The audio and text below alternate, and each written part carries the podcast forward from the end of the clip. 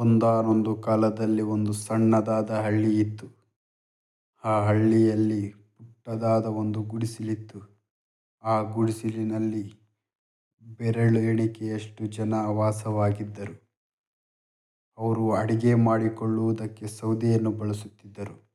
ಒಂದು ದಿನ ಅವರು ಶೇಖರಣೆ ಮಾಡಿದ್ದಂತಹ ಸೌದೆ ಆಗಿ ಆಗಿಹೋಗಿತ್ತು. ಆ ಸೌದೆಯನ್ನು ತರಲು ಒಂದು ದಟ್ಟವಾದ ಕಾಡಿಗೆ ಹೊರಟರು. ಒಬ್ಬ ತಂದೆ, ತಾಯಿ ಮತ್ತು ಒಬ್ಬ ಮಗು ಮೂವರು ಸೇರಿಕೊಂಡು ಸೌದೆಯನ್ನು ತರಲು ಹೊರಟರು.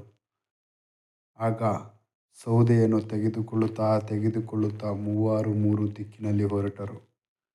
ಅವರು ಕೂಡಿಟ್ಟ ಸೌದೆಯನ್ನು ಹಿಂದೆ ತರಲು ಬರುತ್ತಿದ್ದಾಗ ಅಲ್ಲಿ ಒಂದು ಸಣ್ಣದಾದ ಒಂದು ಶಬ್ದವನ್ನು ಆಯಿತು. ಆ ಶಬ್ದವಾದಾಗ ಏನಿದು ಎಂದು ಮಗು ನೋಡಿತು. ಆ ಮಗು ನೋಡಿದಾಗ ಸಣ್ಣದಾಗಿ ಅವಳ ಎದೆಯಲ್ಲಿ ಭಯ ಶುರುವಾಯಿತು.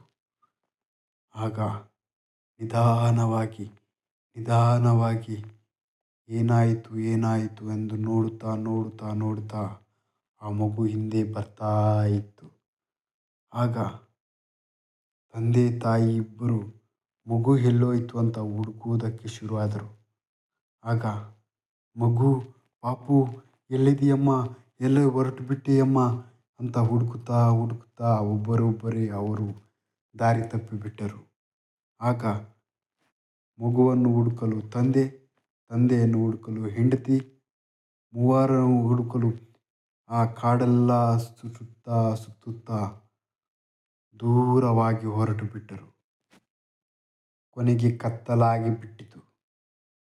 ಒಬ್ಬರಿಗೆ ಒಬ್ಬರು ಸಿಗಲಿಲ್ಲ. ಆ ಮಗು ಅಳುತ್ತಾ ಅಳುತ್ತಾ, ಅಮ್ಮ ಅಮ್ಮ ಅಂತ ಬರುವಾಗ ಅಲ್ಲೇ ಒಂದು ಪ್ರಾಣಿ ಒಂದು ವಾಸವಾಗಿದ್ದ. ಆ ಪ್ರಾಣಿ ಆ ಮಗುವನ್ನು ಕಂಡು ನನಗೆ ಸಿಕ್ಕಿತು ಇವತ್ತು ಒಂದು ಆಹಾರ ಎಂದು ಓಡೋಡಿ ಬರುತ್ತಿತ್ತು. ಅಷ್ಟರಲ್ಲಿ ಆ ಮಗು ಅದನ್ನು ಕಂಡು ಓಡೋಗಿ ಒಂದು ಮರದ ಅಡಿಯಲ್ಲಿ ಬಚ್ಚಿಕೊಂಡಿತು. ಆಗ, ಅಮ್ಮ ಅಮ್ಮ, ಅಪ್ಪ, ಎಲ್ಲಿದ್ದೀರಾ ಎಂದು ಒಳಗೊಳಗೆ ಅಳುತ್ತಾ ಅಳುತ್ತಾ ಆ ಮಗು ಸುಸ್ತಾಗಿ ಅಲ್ಲೇ ಬಿದ್ದು ಬಿಡ್ತು ಆಗ ಆ ಚಿರತೆಯು ನೋಡಿ ಮತ್ತೆ ಹಿಂದಿರುಗಿ ಹೊರಟುಬಿಟ್ಟಿತು.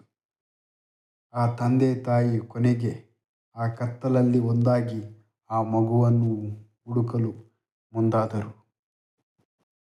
ಅವರು ಸಹ ಒಂದಾಗಿ ನಮ್ಮ ಮಗು ಎಲ್ಲೋಯ್ತು ಯಾವುದೋ ಒಂದು ಪ್ರಾಣಿಗೆ ಆಹಾರವಾಗಿಬಿಡ್ತಾ ಅಂತ ಅಳುತ್ತಾ ಅವರು ಬೆಳಗಾಗುವಷ್ಟರಲ್ಲಿ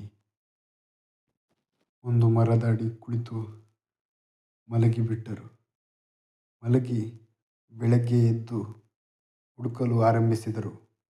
ಆ ಹುಡುಕಲು ಆರಂಭಿಸಿದಾಗ ಅವರಿಗಿಂತ ಒಂದು ಸ್ವಲ್ಪ ಸಮೀಪದಲ್ಲಿ ಅವರ ಮಗು ಸಹ ಸಿಕ್ಕಿತು.